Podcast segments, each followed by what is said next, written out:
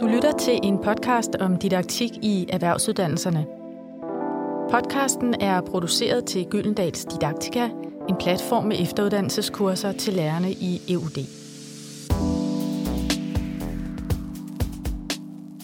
Jeg hedder Karin Eggersberg, og jeg sidder her sammen med Lisbeth Mulvad og Charlotte Rumlund Lak, og vi skal snakke om undervisningsdifferentiering.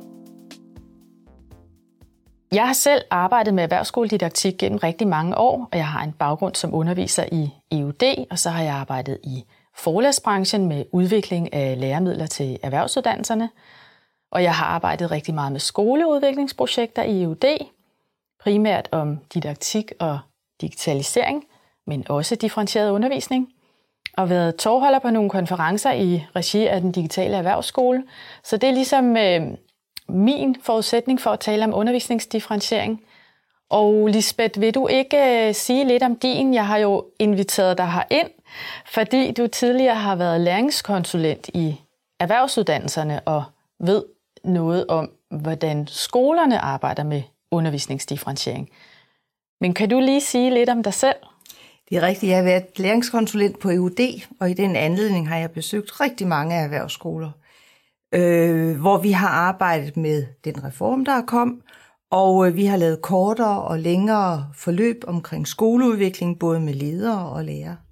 Så jeg kender erhvervsskolerne, øh, i hvert fald fra besøgende der, men også fordi jeg selv har undervist på en erhvervsskole. Jeg har været dansklærer på en handelsskole i mange år. Øhm, og derudover så, ja, så har jeg selv en baggrund som, som folkeskolelærer. Så har jeg øh, læst en kantped med didaktik, og øh, jeg har lavet læremidler til EUD. Og så endelig her øh, for nylig er jeg blevet beskikket som censor på den erhvervspædagogiske diplomeksamen. Så det er sådan mange lag, jeg kender af erhvervsskolerne, både som praktiker og så på det organisatoriske niveau. Mm. Det lyder godt. Øh, og Charlotte, jeg har jo øh, inviteret dig ind, øh, blandt andet fordi, at jeg ved, at du i 2016 øh, lavede en, øh, en diplomopgave i erhvervspædagogik, som Metropol indstillede til årets diplomopgave. Og der skrev du om differentiering.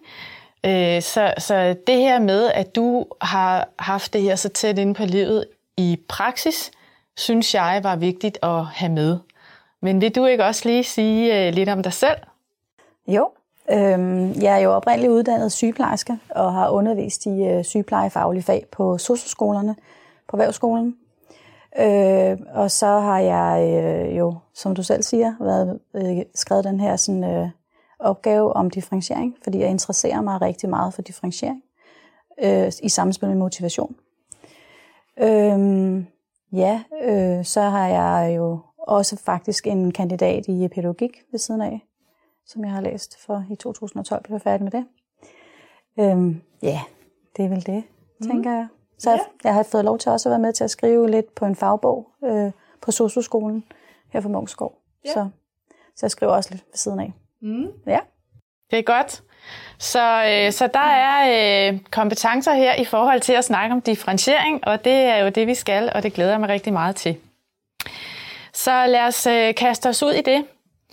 Øhm, det er jo sådan, at på erhvervsuddannelserne, der skal undervisningen tilrettelægges i forhold til den enkelte elevs læringsbehov, ønsker og talenter, og alle skal blive så dygtige, som de kan.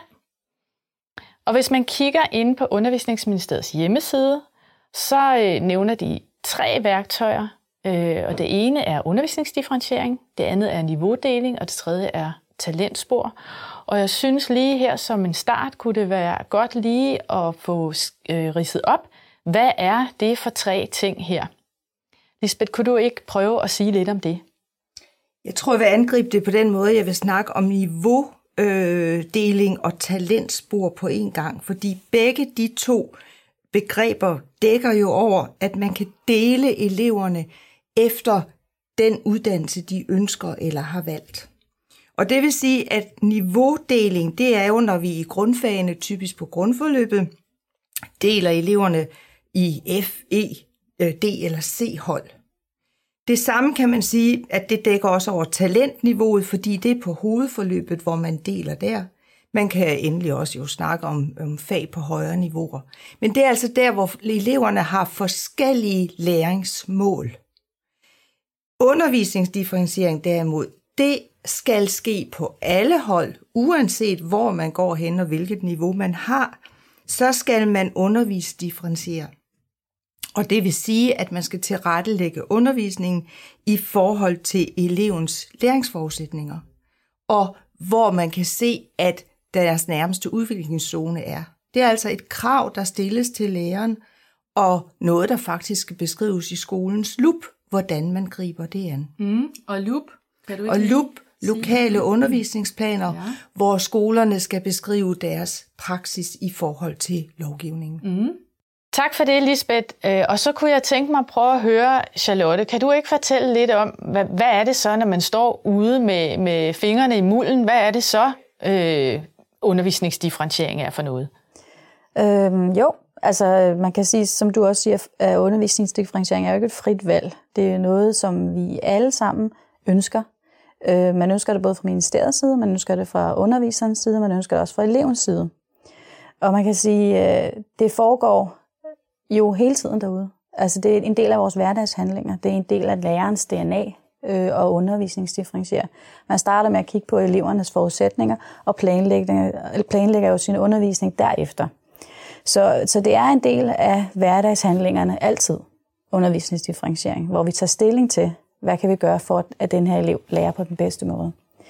Øhm, det, som man kan sige er måske det nye i det, det er, at man som underviser bliver øhm, bedt om at gøre det synligt, hvordan man undervisningsdifferentierer.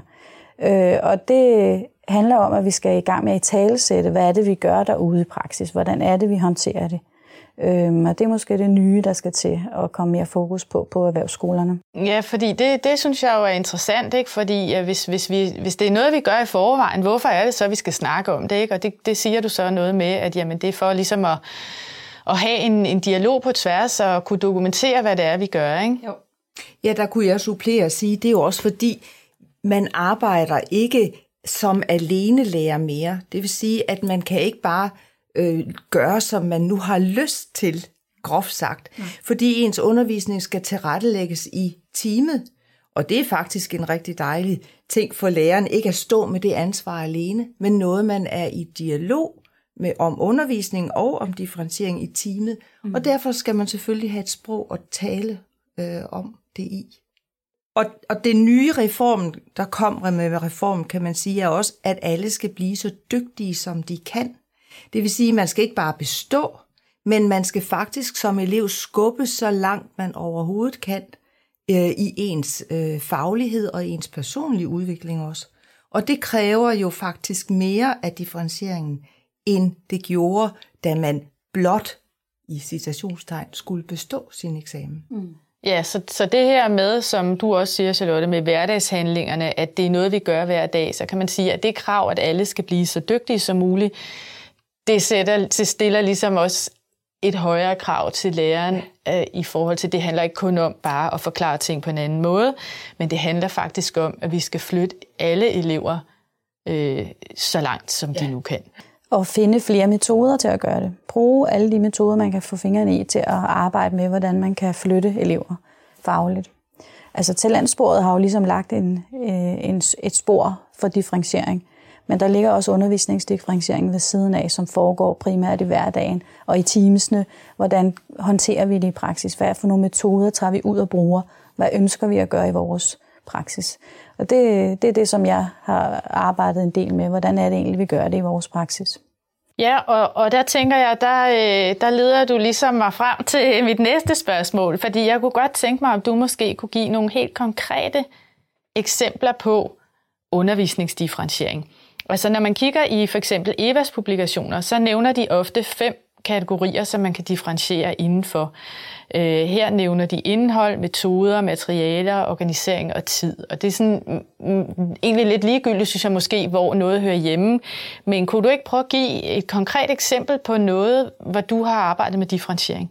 Øh, jo, og netop som du siger, så kan de her sådan, kategorier kan hurtigt flyde sammen i praksis. Så man skal ikke gå i panik, når man opdager, at man måske arbejder med noget, som man tror, at det nu indeholder den metode, eller hvad er det, jeg arbejder med, for det handler bare om at differentiere i virkeligheden. Og man kan også øh, måske skelne imellem, om det er planlagt, eller noget, der foregår i nuet, mens man er nede i klasserummet, eller om det er noget, man har planlagt, før man går i klasserummet. Et eksempel på sådan, det, der foregår i nuet, det er jo en almindelig dag i et klasserum, hvor man eleverne sidder og arbejder med en opgave, måske i grupper eller individuelt, øh, hvor man går rundt og vejleder og opdager undervejs, at der er nogle elever, som sakker bagud i opgaveløsningen, eller nogen, der måske stikker af, øh, at man så der går ind allerede og forholder sig til i situationen, at du skal måske fravælge nogle af de opgaver, i din, mens du i dag, og så bare sikre, at du er færdig med opgave 5 og 7 og 8, eller hvad det nu handler om. Mens man måske må ud og finde nogle ekstra opgaver til den, der har løst, allerede løst alle opgaverne. Ikke? Ja, og det er det, som du kalder for hverdagshandlinger, det, ikke? Det, det som vi alle sammen gør hver gang, når ja. vi underviser. Og man som underviser ikke skal glemme og ikke negligere, fordi det er faktisk en meget stor del af differentieringen. Mm. Øh, det skal bare måske tydeliggøres, at det bliver gjort, at vi gør det hver dag. Øh, men det er differentiering. Mm. Og så snakker du også om øh, det andet med, at så er der også noget, du har ligesom tænkt over, inden du går ind ad døren, ja, ja. som er mere øh, organiseret planlagt. eller planlagt. Ja. Ja. Øh, det kunne eksempelvis være, at man måske på baggrund af en screening, en sprogscreening, har opdaget, at man i det her klasse har mange elever, som øh, har læsevanskeligheder. At man så vælger at gruppere øh, nogle øh, elever sammen i grupper, som så arbejder sammen. Altså de her elever, der har læsevanskeligheder, arbejder sammen øh, fordi man ønsker måske at give dem den tid, det kræver at læse opgaverne og forstå opgaverne, før de går over til at skulle løse en opgave. Mm. Det vil jo typisk være sådan, at det er svært at få den tid, hvis man sidder i en gruppe, hvor der er nogen, der er meget hurtigere til at læse end en selv. Så, så på baggrund af erfaringer med, at, øh, at øh, nogle elever ville kunne lære bedre, hvis de fik ro og fred til at læse og forstå opgaverne, før de løste dem, kan man vælge at gruppere dem i nogle grupper, øh, hvor de måske har særlige udfordringer. Mm. Og det er der, du så jo har et kendskab til, hvad de har behov for, de her elever. Ikke? Hvor ja. i, den, i den anden med, med hverdagshandlingerne, der er det mere noget, du opdager nu og her. Ikke? Ja. ja, og det andet, der tager man direkte udgangspunkt i de, øh, forvent, eller de forudsætninger, eleverne møder ind med, og, og planlægger simpelthen undervisningen derudaf. Ja. Så, og der kan man jo sige, der indeholder det jo både noget med tid og indhold og materialevalg. Så der bliver jo flere ting blandet sammen, mm. når man sidder der. Ja. Og, og hvad så, hvis man betragter det her fra et organisationsniveau, Lisbeth? Hvad, hvad, hvad handler differentiering så om? Så vil jeg sige, at, øh, at det handler om, at skolen gør sig bevidst om, hvilken strategi de har for for eksempel den afklaring, som du også nævner. At, at man øh, afklarer i start, man har også en løbende afklaring af eleven, og så er det, hvordan man bruger den afklaring til at differentiere med. Øhm, og der sker ufattelig mange øh, forskellige, meget spændende ting omkring differentiering på erhvervsskolerne. Altså jeg kunne nævne øh, for eksempel landbrugsskolerne, der har brugt den metode, der hedder rød, gul, grøn. Øh, måske ikke i fuld udstrakt form, hvor man laver tre sæt opgaver til, til hver opgave, men i en eller anden form øh, bruger den med, hvor meget hjælp eleven skal have til opgaveløsning, hvor tæt læreren skal være på osv. Men det er så altså et valg, skolen som, som skole har taget. Altså, det er en del af deres strategi, eller hvordan? Ja, det kunne det typisk være, at man lægger den overordnede ramme og siger, på vores skole gør vi sådan som udgangspunkt, og så skal lærerne i deres team selvfølgelig øh, udfolde det, hvordan man så gør. Og det er så for eksempel øh, niveauet af, hvor, hvor, hvor meget man laver opgaverne, og hvor tit man gør. For der vil også være øh, undervisning, hvor man ikke differencierer særlig meget, hvor man for eksempel samler et stort hold og giver dem et oplæg, og så er det det. Men så kan det være efterfølgende, at man så differencierer. En anden øh, udbredt, det har jo været øh, SOSUS storyline eller PBL måde at, at differentiere på, som også har været typisk skolen, som lægger en ramme og siger, det er, er vores måde at differentiere på. Og endelig, så er der jo øh, den digitale erhvervsskole, hvor man øh, trækker IT-redskaberne ind og bruger det. Det kan være, at man lærer eleverne aflevere i et medie øh, med podcast eller med film. Det kan være, at man benytter øh, flip learning for eksempel. Mm. Og så der er mange, mange måder, og der sker meget rundt omkring, man kunne øh, blive inspireret af. Mm.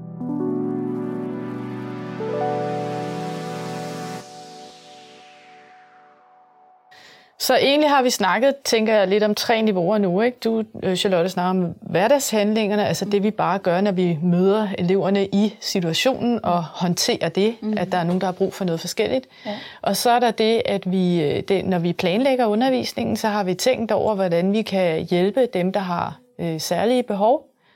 Og øh, Lisbeth, du snakker om det på organisationsniveau, altså det her med, at skolen har en strategi, som lærerne så øh, lægger sig op af. Mm. Så, så det, det er meget fint egentlig lige at se det på de der tre niveauer der.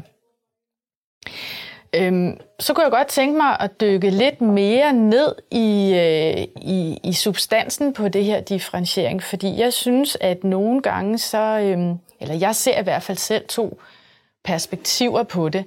Altså, der er det perspektiv, hvor læreren vælger, altså for eksempel inddeler eleverne efter nogle, nogle særlige forudsætninger, de nu kan have, der er forskellige, og beslutter på elevernes vegne, hvordan de skal øh, lave forskellige opgaver, som møder deres behov. Og så er der den, den anden mulighed, at man egentlig øh, måske bare laver tre opgaver, og så lader det være op til eleverne selv at vælge, hvilken opgave de kunne tænke sig at løse, hvor de så på den måde jo er er med til øh, at tage en beslutning omkring differentiering. Hvad, øh, hvad tænker du om det, Charlotte? Ja, altså jeg tænker, at, øh, at det er faktisk sjældent, at man giver eleverne, i hvert fald i min praksis er ikke, at det er sjældent, jeg oplever, at vi giver eleverne muligheden for at vælge imellem, hvad for nogle opgaver de vil løse. Jeg tror, det er en del af lærerrollen, at man tænker, at det er mig, der skal bestemme det, fordi jeg er den, der ved noget om eleverne og kan didaktisk planlægge, hvordan det skal foregå. Jeg har også nogle læringsmål, der skal nås, som man føler sig bundet af. Øh, så derfor er det her med, at det er sådan øh, en mulighed, det er ikke så tit, tror jeg, at det, ople- at det gøres i praksis, men jeg er helt sikker på, at det er en rigtig god måde at differentiere på, fordi det, vi får fingrene i her, det er motivation, og at det er meget motiverende for eleverne at opleve, at de har et valg at de er aktivt deltagende i deres egen læringsproces. Og det tror jeg er rigtig vigtigt at understøtte. Så jeg, jeg tænker, at det er noget, man skal gå i gang med, og måske har vi gjort det lidt mere, end jeg selv tror.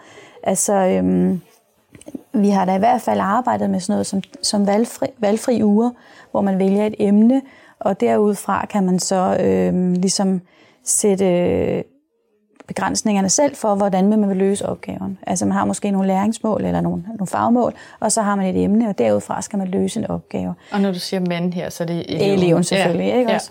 Øh, det er måske den lidt svære del af det. Det kræver måske, at eleverne er lidt længere hen i deres forløb og har nogle forudsætninger, øh, mens man måske på et lidt øh, sådan mere begynderniveau kan starte med at bare give tre forskellige opgaver med stigende kompleksitet. Altså, og så kan eleven selv få lov at gå hen og vælge, før var det måske mig, der valgte, hvad for en opgave eleven skulle have. Ja. Men, at man, men at man eleven selv får lov til, at der ligger tre bunker op på katheteret.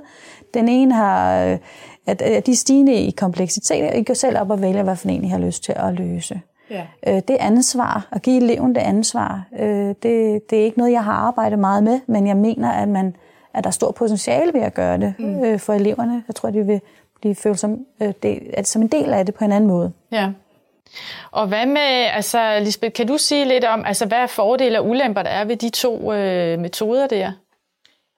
Altså der, hvor læreren bestemmer, øh, hvilke elever, der skal arbejde med hvad, der kan man sige, det er jo en tryghed øh, for eleven, at øh, læreren har tænkt det igennem på forhånd og lagt det frem. Og bestemt, hvilke elever, der skal arbejde med. Faren er jo stigmatiseringen. At man kommer til at se eleven på en måde, som egentlig ikke er givende for eleven. Øhm, og så bliver man måske fastholdt i en rolle, som man godt kunne være foruden. Mm. Øh, fordelen ved, at eleven vælger selv, det er, som du siger, det er motiverende. Mm. Det kan også være, hvis, hvis elevens selvfølelse er meget høj eller meget lav, også fastholde eleven i en rolle.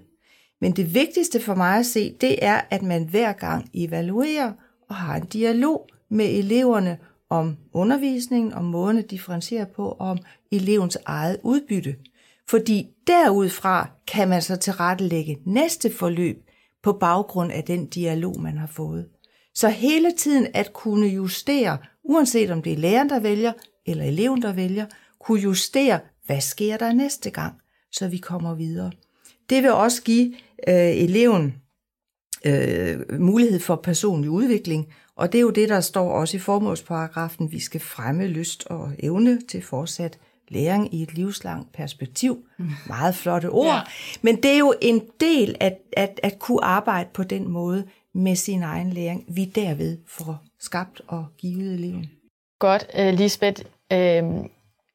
Du peger på det her med, at hvis det er frit valg, så handler det også meget om, at man som lærer er inde og evaluere og give eleverne noget feedback, fordi man sådan set også er i gang med at lære dem noget om sig selv, og noget om, hvordan de kan vælge ting i forhold til deres uddannelse. Og øh, så kommer jeg til at tænke på, ikke, fordi at det en ting er hverdagshandlingerne, det kan vi håndtere, fordi det sker i nuet, men øh, jeg skal planlægge min undervisning, jeg skal analysere øh, samtlige elevers læringsforudsætninger, jeg skal gruppere dem, jeg skal lave forskellige opgaver. Øh, hvis, hvis de selv skal vælge, så skal jeg også i slutningen af timen have en dialog med dem alle sammen, så de, øh, øh, altså jeg tænker bare, hvordan lærer det her sig gøre i praksis? For det virker jo som noget, der tager virkelig meget tid. Når du siger det sådan, så virker det godt nok også overvældende. ja, øh, det er klart, at det her, det, det kan føles rigtig, rigtig hårdt. Det jeg tror, det er, at man skal lave sig en strategi, for man kan ikke differentiere i forhold til 32 elever og, og gøre det, som du siger, øh, konstant. Men der er jo mange måder at gribe det an på. Altså, man kan gruppere eleverne. Jeg ved godt, der er ikke noget, der hedder en standardelev. Men jeg tror alligevel, når en lærer ser ud over sin klasse, så er der altså nogle grupperinger, man godt ved fra sin hverdag. Man ved godt, at der er en gruppe, som kører hårdt på og kan meget i forvejen. Man ved, der er nogen, der er udfordret, osv. Tag fat på de forudsætninger og grupper det. Og så er det, at at jeg siger, at der skal være en strategi fra skolens side, som læreren kan læne sig op af, så det ikke hver gang bliver, hov, hvad skal vi nu gøre? Mm. Men så man har en strategi, og som man i teamet har en dialog om, hvordan gør vi det her? Og så skal man jo justere hele tiden, sådan at når man er færdig med et forløb, at man så justerer og siger, hvad var godt, hvad var skidt, hvad skal vi gøre mere af, mindre af, og så prøve at forenkle det, både i sine tanker og sin handling. Ja, for det handler jo også om, tænker jeg som lærer, i hvert fald bare at nå frem til en følelse af, at man gør det godt nok med det, man gør. Ikke? Ja. Så hvad, hvad, hvad tænker du, Charlotte, om, om det her med praksisfeltet? Jamen, altså, jeg ligger mig lige bag ved dig øh, og siger det samme, at øh, det kræver, at, øh, at vi, man kan ikke løfte alene som, som underviser. Man bliver nødt til at, at dele det med sine kollegaer. Så, så altså, jeg tror meget, det handler om, at man i teamet, det, man har jo typisk nogle team, man arbejder i, bliver enige om, hvordan skal vi løfte det hos os. Altså udvælge nogle pædagogiske metoder øh, til at differentiere, som man måske arbejder med i en to-tre måneder, og evaluere efterfølgende, hvordan var det. Men at man simpelthen beslutter sig for at handle på det, øh, vælger noget ud og handler på det og gør det. Og derefter kan man så evaluere, og hvis ikke det virker, så skal man lave det om. Så skal man bruge en anden metode, øh, sådan så man hele tiden holder hinanden op på det, og man, det er noget, man har besluttet i fællesskab. Så man aldrig står alene som underviser, fordi det, så kan du ikke løfte opgaven. Så bliver den nemlig overvældende, når man, som man hører den. Ikke? Mm. Så det her med, øh, og så tror, vil jeg også lige følge op på det her med øh, grupperingerne, altså, og en måde, som vi har arbejdet med og, øh, at følge op på øh, den her, sådan, om differentiering virker, det er ved at lave løbende feedback til eleverne. Sådan så man har som underviser måske udleveret øh, nogle opgaver, til, som varer en til to uger, og en storyline. Øh, og den her storyline, der foregår det sådan, at eleverne, øh, når de har løst i grupper, har løst en opgave, henvender de sig til underviseren, så fremlægger de deres, øh, det, de har nået frem til, den, den måde, de har løst opgaven på, og der laver man direkte feedback. Er det løst rigtigt? Altså skal de fremlægger i klassen? Nej, eller de, kun for, for, for læreren. læreren. Okay. Og så laver man direkte feedback. Det skal I gøre, og det mangler jeg, det skal I, og du skal lidt mere på banen, og du skal dit og dat. Mm. Og, så, og så går man tilbage, og så går man videre. Og så, så eleverne får først lov til at gå videre med opgaven, når de har præsenteret den for. Og det er løbende feedback, og på den måde så møder man hele tiden eleven der, hvor de er, og man giver dem feedback på det, de har lavet. Øh, jeg tænker, det er en måde, man kunne håndtere mm. det her på, mm. sådan rent konkret. Ja. Men så har vi også øh, så tre lag, hvis jeg lige skal prøve at samle lidt op på det, vi, vi har snakket om egentlig i hele den her podcast. Altså at vi har øh, det strategiske lag, hvor skolen har en beslutning om, hvad er det for nogle overordnede principper, vi differentierer efter. Og det er så det, man som lærerteam kan læne sig op af og bruge i sin planlægning af undervisningen og tale om på øh, teammøderne og også ændre og justere lidt på undervejs. Og så har man jo også i situationen sine hverdagshandlinger, hvor man hele tiden korrigerer i forhold til det, man opdager med de enkelte elever. Så det må være på den måde, vi når hele vejen rundt, tænker jeg. Er I enige med mig i det? Selvfølgelig er vi enige med dig i det. øh, og jeg vil sige, forsøg det enkle. Øhm, og, og undgå de der alenlange diskussioner, fordi hvis man begynder at diskutere, hvad differentiering er, så er der skrevet rigtig mange afhandlinger, lavet rigtig meget forskning. Og det er fint, og det kan vi godt snakke om, men vi skal også i gang. Mm. Og så er det, når vi er i gang, kan vi netop forholde os til, hvad det er, der sker i undervisningen, og justere ud fra det. Mm. Ja, vær ikke bange. Bare prøv det af. Ja. Prøv noget af. Ja.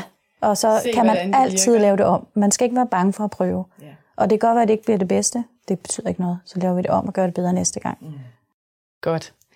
Jamen ved I hvad, så vil jeg bare sige rigtig mange tak, fordi at I havde lyst til at komme her ind til mig og snakke om differentieret undervisning. Det er jeg super glad for, og øhm, tusind tak, fordi I kom. Selv tak. Du har lyttet til en podcast om didaktik i erhvervsuddannelserne. Podcasten er produceret til Gyldendals Didaktika, en platform med efteruddannelseskurser til lærerne i EUD.